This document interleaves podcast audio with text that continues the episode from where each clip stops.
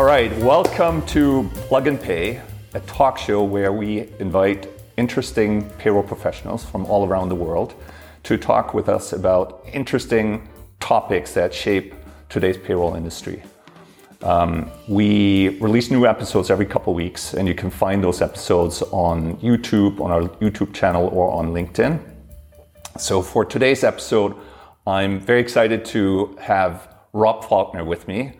Rob is head of global payroll at Mercury Engineering, and he has a tremendous amount of experience, having worked in various different roles, payroll roles, in a number of different multinational companies across a variety of industries, ranging from social media to high tech, all the way to professional services.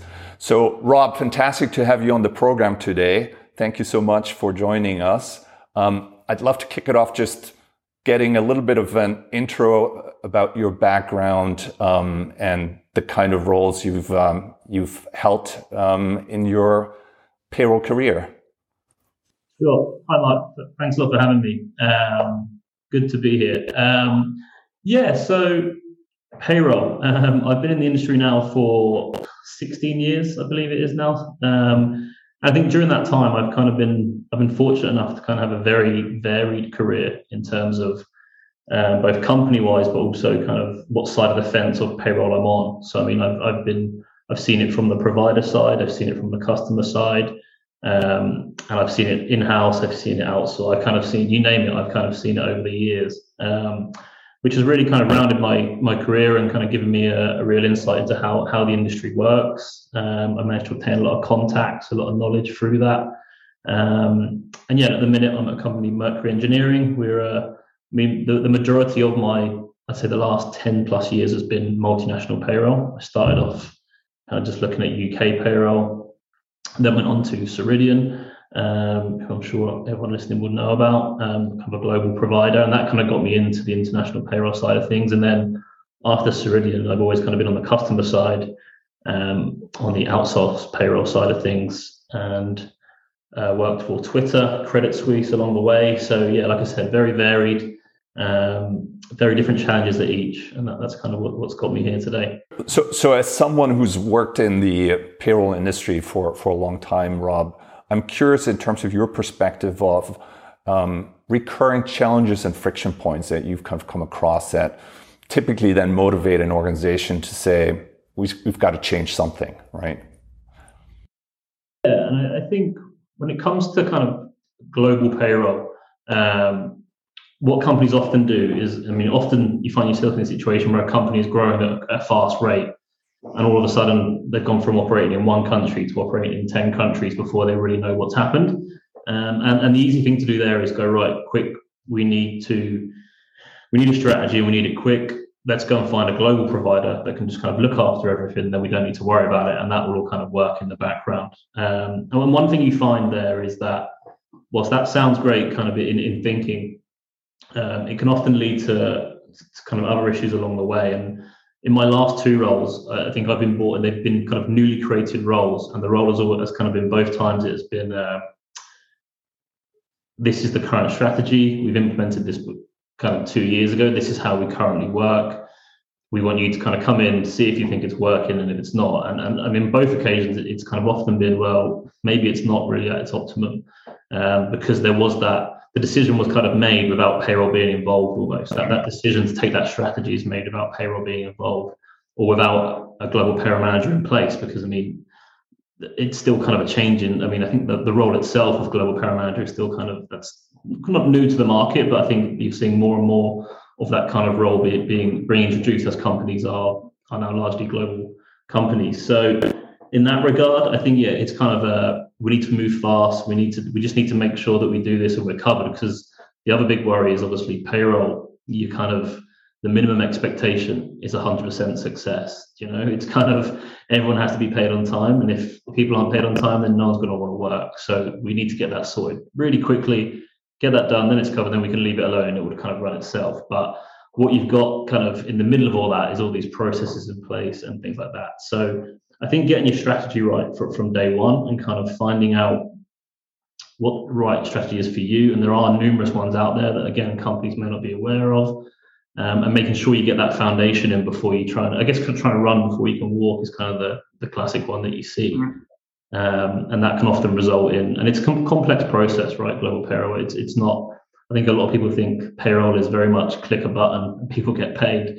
But what people don't see is what goes on in the background and how you kind of get to that stage of people being paid. So I think that's kind of the classic one is companies feel like they have to rush into something and kind of end up with a model that doesn't really work. Yeah. No, that's interesting. And I suppose just picking up on that, so you mentioned that, you know, sometimes there's decisions made or changes being introduced without payroll actually being immediately involved. And then, of course, sometimes there's changes that are coming sort of from the inside, from payroll, right? Hey, we're kind of experiencing a challenge here. We want to change. We want to transform.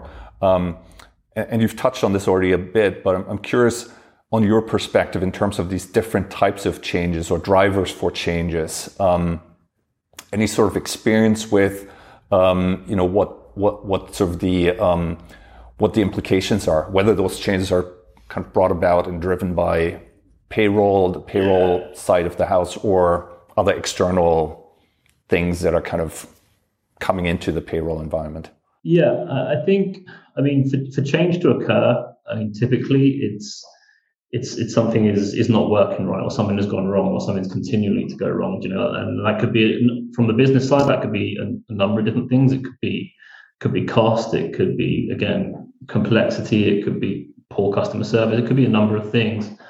And again, that comes from two different sides. So from my side, for example, I might have a CFO come to me and say, hey, look, this is the current process is very expensive. We need to, the company want to drive down costs, the company want to do this. Do you think that's an option now? And I think in most cases, if I kind of went back there and said, hey, look, I know it's a bit expensive, but I think it's worth it. Everything's working really well. I don't think we should change. Things are very settled.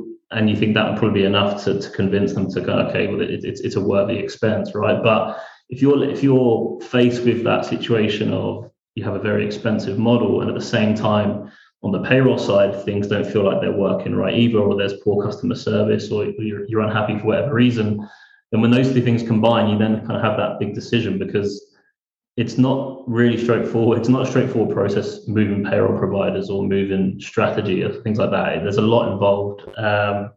And when you've got numerous countries at play, it can be a very daunting prospect, basically.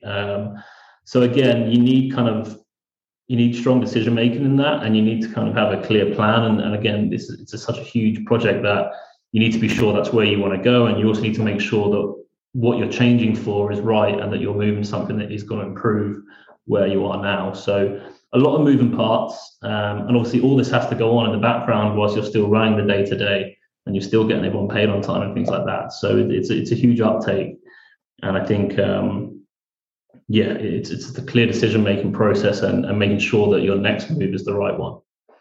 So in that transformation, as you said, I mean, it's a complex undertaking, right? Based on your experience, having gone through a number of different transformations in your career with different starting points and kind of different circumstances, are there any sort of critical success factors that you think are important in order to make sure that that sort of transformation becomes a success? Yeah, so I mean, I guess from a timeline perspective, also you're going to have you'll be working backwards, I suppose. You'll have an end date with your current provider, you'll have a start date with your new provider, and you'll know exactly what you need to tick off before you get to that end date and start with that new date, whether it be parallel runs done, and again, going backwards, contract signed. But then before that, we need to find these new providers, things like that. So I think there's many different elements of the timeline that need to be in place. And it's one step at a time. You can't just kind of skip to the end, if that makes sense. It's a project you can't really take any. There's no corner cutting or anything like that. So, yeah, I mean, like I said, identifying those providers that you want to work with is obviously huge. I mean, again, the move needs to be the right move. So that's a huge milestone in terms of making sure that providers you pick are right, picking the right software. And again, do you want to go with a global model where you're moving to one provider for all locations, or do you want to split it out and go one for one? So 10 countries, 10 providers, or maybe 10 countries, 7 providers, whatever it is. Yeah. But, so again, these are all decisions that kind of need to be made early on. And then you need to make sure that you're way ahead in terms of making sure that you're going to be ready to move on the day that you do turn over to new providers. So yeah, along the way, there's many different steps, many different things involved. And that's why before you get into that, you need to kind of know where you need to be and when and who you want to go with and how you want to do it. There's kind of, you can't really get halfway through and go, hold on a minute. Yeah, this was not the right. Turn back. Yeah, we'll go back to the old way. You know, it doesn't really work like that. It's kind of, once you make that decision, that's where you're headed, and you need to make sure that you're all in managing. Yeah, and there's a lot of teams involved in that. You know, there's, I mean, legal are involved for obviously things like contracts, things like that. Internal security to make sure obviously your new providers kind of match up, and again, confidentiality, things like that, data, GDPR, everything's obviously HR need to be on board with anything new as well. So even though it's your team that is undertaking this project, it involves numerous teams within the organization, going as far as kind of your GL process and things like that. So yeah, that's something that you have to bear in mind before you go ahead, and it's something that can't be taken lightly, and you need to make sure that what you're getting into, where you're going, is where you want to be going. Yeah.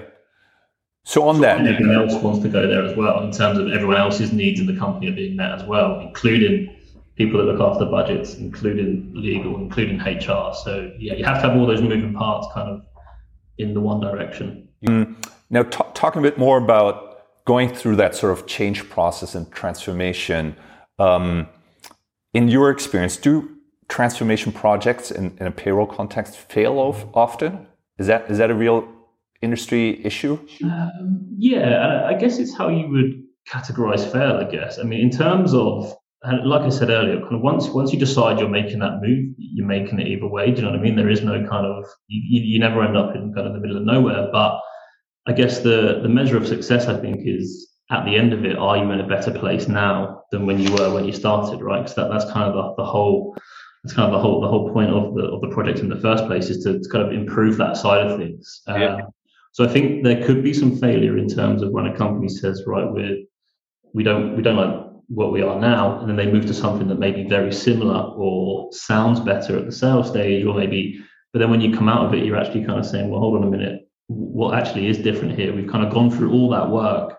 But are we actually better off? So I think, yeah, definitely there would be failures in there, and they might not, like I said, they might not kind of be obvious in terms of you've tried to move and you haven't. It's you've moved over, but have you achieved those things that you set out to in the first place? So yeah, I definitely think there would be instances there pretty often where companies do that, and they move from one thing, they almost sign up for the same thing again. So yeah, it's definitely a pitfall that I think would be pretty common. So it looks like the grass is greener on the other side. You make a change, but once you get there, you just find out that, you know, you're kind of back to square one. Correct. Yeah. Okay. Correct. Yeah. And kind of got the same. It's the same but different almost, you know. And I think that might be why maybe a lot of companies may hesitate to make such a big change. Again, like I said, it's such a big thing moving these providers that it's not something you want to be doing on a yearly basis. You know, it's year to do it for a start, you know, like it can take up to 12 months to implement these projects. So no, I think it's definitely, the grass is always green. I can often play a part, and you just want to really avoid that at all costs where possible. Yeah, that was actually going to be one of my other questions is, you know, why are companies, if they're not kind of going through the transformation, what's keeping them from going through that transformation? And I think in a way you already, you know, started answering that question. It's just the size of the undertaking, or what? Yeah, I think, and obviously with these things as well, you sign up to contracts and things like that, and you would have a certain contract length. So I mean, there are probably times where you feel like you can't move, even if you'd want to. But I do think there's probably a lot of instances out there where companies have just been too, not afraid, probably the wrong word, but too hesitant to actually make that move and kind of rock the boat as such, because again, you're talking about paying people here, and what can happen is, well, again, questions from maybe higher up in the organization will be, well, hold on a minute, are we paying everyone on time? Yes. How are we getting there? Well, we don't really like how we're getting there. That's one of the reasons we want to move. And the answer could be, well, look, we are paying people on time, we're achieving that. So therefore, let's stay where we are and not make that change. So, and again, budgets can be involved. Like, it's what you may be saving in the long term by moving. It might be it's an expensive uptake to start with in terms of implementations, things like that. So again, there's a lot of moving parts involved. And yeah, I think those moving parts can often scare companies. And obviously, there's lots of companies out there that are happy with their offering, right? I'm sure there's plenty out there that are happy with their provider and things are going well. I mean, I wouldn't say perfect. Nothing's ever, especially in the way things work today. But yeah, I think for those guys that are unhappy, you probably still do have that percentage of companies that are still very wary about moving, mainly probably because of what I just said in terms of, are you swapping one thing for the same thing? And that all comes down to kind of doing your research and finding what's out there.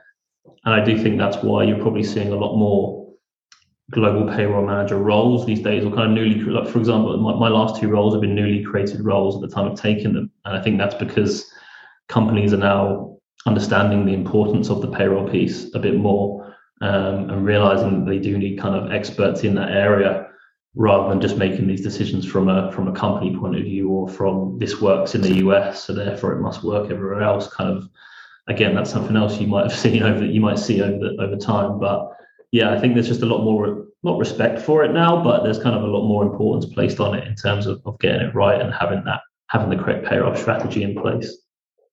Just picking up on what you just said, Rob, one of the things that kind of struck me is you talked a bit about, the motivation to change. And I'm curious in terms of the motivation, in my mind, probably can be quite different between someone who's actually in the payroll function, responsible for making sure that payroll is executed properly and everyone gets paid well, versus the executives team that kind of, sits above and has a different view on how complicated, how hard it is. You said at the very beginning, people sort of have this expectation that, should just be push the button and everyone gets paid. So in your experience, how do you reconcile that maybe in a way, or do you see sort of very different things that you need to drive at in terms of, hey, we want to make a transformation, and do you need to get different people to, weigh into that kind of decision process? Yeah, I think a big part of that is communication, in terms of communication with senior management. I mean, when you decide to make that change, or you decide that you want to make that change, the chances are that you've been considering that for a period of time, right? You haven't just woke up one morning and said, right, let's change our payroll strategy or our provider. That's kind of something that there would have been reasons building up to that, and there would have been kind of a time period where you've been considering it before you make that decision. And I think from my side, I think it's all about communication, in terms of communication to senior management. Now, you may not have direct access to senior management, but certainly through your own manager, you would have that input. And I think, yeah, you have to make it very clear at that stage that, look, this isn't working. You need to kind of get that across, that you think the strategy at the moment is either not working or is not right, and you need to kind of be vocal and kind of have those reasons,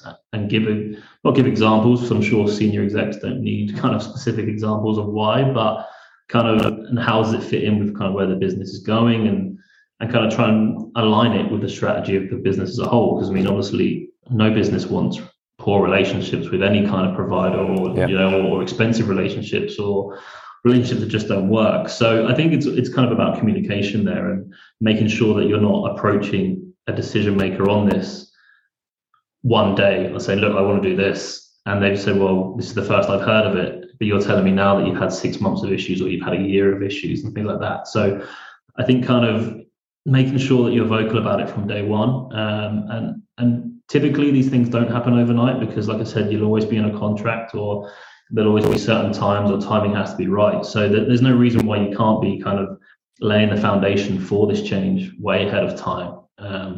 And obviously, a lot of that comes down to understanding from senior management. They might not be interested, but I think a good senior management would be, in terms of that they'd be definitely willing to listen and kind of take that on board, and that's why you're there, right? That's kind of what your job is for, is to kind of make sure that people know that as well. So I think all in all, it's just about making sure that you're communicating upwards, and making sure that the appropriate people are aware of the situation, and you're not just kind of going to them one day and saying, hey, we want to change. say yes or no. You know, just kind of give as much evidence or information as you can to make sure that you're prepared. They have all the information in front of them and prepared to make that decision. Yeah, no, that's excellent. So last question on this whole topic of transformation. If you had to create a checklist, and maybe this helps to sort of just bring this all together, because you, I think, touched on a lot of the points, but if you had to create sort of a checklist for someone who embarks on this transformation journey, what would that look like? Yeah, I think point one would be kind of, where are you now? So what are your issues now? So there's a reason you want to move. What are those reasons? So list those down. And again, it could be poor customer service, it could be price, poor time management, whatever it is. Kind of make sure the reason that you want to leave, and then write the checklist needs to be, well, what do we want to achieve? Where do we want to be at the end of this? I think that's very clear from start and finish is, well, this is where we're starting and where do we want to finish? And I guess number one is make sure that there are some differences there, and that these are things that you have exhausted those options in terms of, that's not something you could easily do with your current provider, for example. But once you have that, you need to identify your strategy. Again, how do we get to where we want to go? What does it involve? So again, if that's maybe your in-house, where we want to go external, okay, well, do we know the providers in these locations? If we want to take a payroll from internal to external, outsourced. So I guess checklist two would be, get that list of providers. Do you want me to stop? No, that's my executive producer. It's okay. She's just checking in on me. So yeah, on your list, you kind of need, mark out each stage of the journey, how to get there, and on that, again, it's going to be a big checklist, right? Because there's a lot to be done. But I think kind of start with a vague checklist in terms of big wins, and then kind of dive deeper into those and how you get those small wins along the way. So how are you going to find those new providers? Do you know any current providers? What software do you want to use? And kind of start, and like I said, kind of start the end and work your way back of what you need. And certainly, and checklist wise, you also need a checklist of internal people that you need to work with along the way as well. Again, legal, internal security, finance, HR, and make sure that they're on board and set out what you're going to need from them over that period of time as well. And kind of, what do they want out of this project as well? Do you know? Because I mean, I'm sure if you went to any HR team, they would have some feedback for payroll about where they think the process or how they work can be improved. So just make sure that checklist is thorough, I guess. I think there'd probably be too much to go into one by one, but and like I said, yeah, just make sure there's clear goals there, and make sure you know what you want before you start, because the danger is you're going to end up with exactly what you've already got at the end of it. Yeah, no, I think that's very sound advice, and it's a bit of a tricky question, because in a format like this, obviously, as you said, a checklist for a project like this needs to be very comprehensive, but I think you hit on a lot of good points. I would add one point to that checklist is definitely make sure you talk to Rob Falkner before you embark on a project like this, because he's been through a lot of these kind of projects. So that should be maybe item number one on that checklist. Thank you very much. We'll hand out your cell phone number to people that want to get in touch with you. So Rob, just in finishing up here, what we'd like to do at the end of these episodes is what we call a lightning round. So what that is I'm going to ask you questions, a bunch of questions, and then I want you to answer as quickly as possible with the first thing that comes to mind, essentially. So we're going to start with when you were a kid, what did you want to be when you grew up? The cliche, footballer. Footballer? Yeah. Oh, man, nice. I need to have you talk to my son. He's big into football right now, and that's what he wants to be. But maybe he'll end up in payroll. Yeah, there's still hope for him. So. I'm maybe not an example of that. Exactly. Success of that. That was the classic. Yeah. What are essential qualities for a good payroll professional? Organization,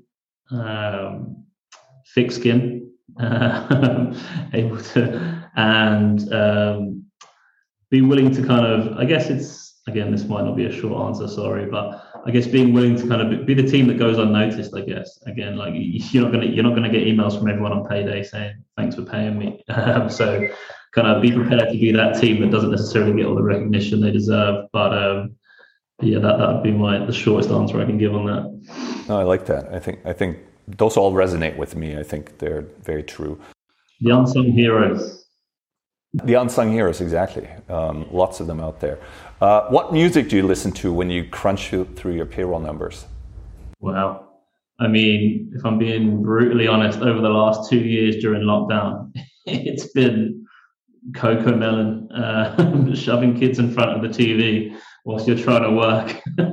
So, yeah, I'd love to say something cool there, but yeah, it's been nursery rhymes and cartoons for the last 2 years. I like it. That works too. And last one, if payroll were sport, what kind of sport would it be? Wow. What sport?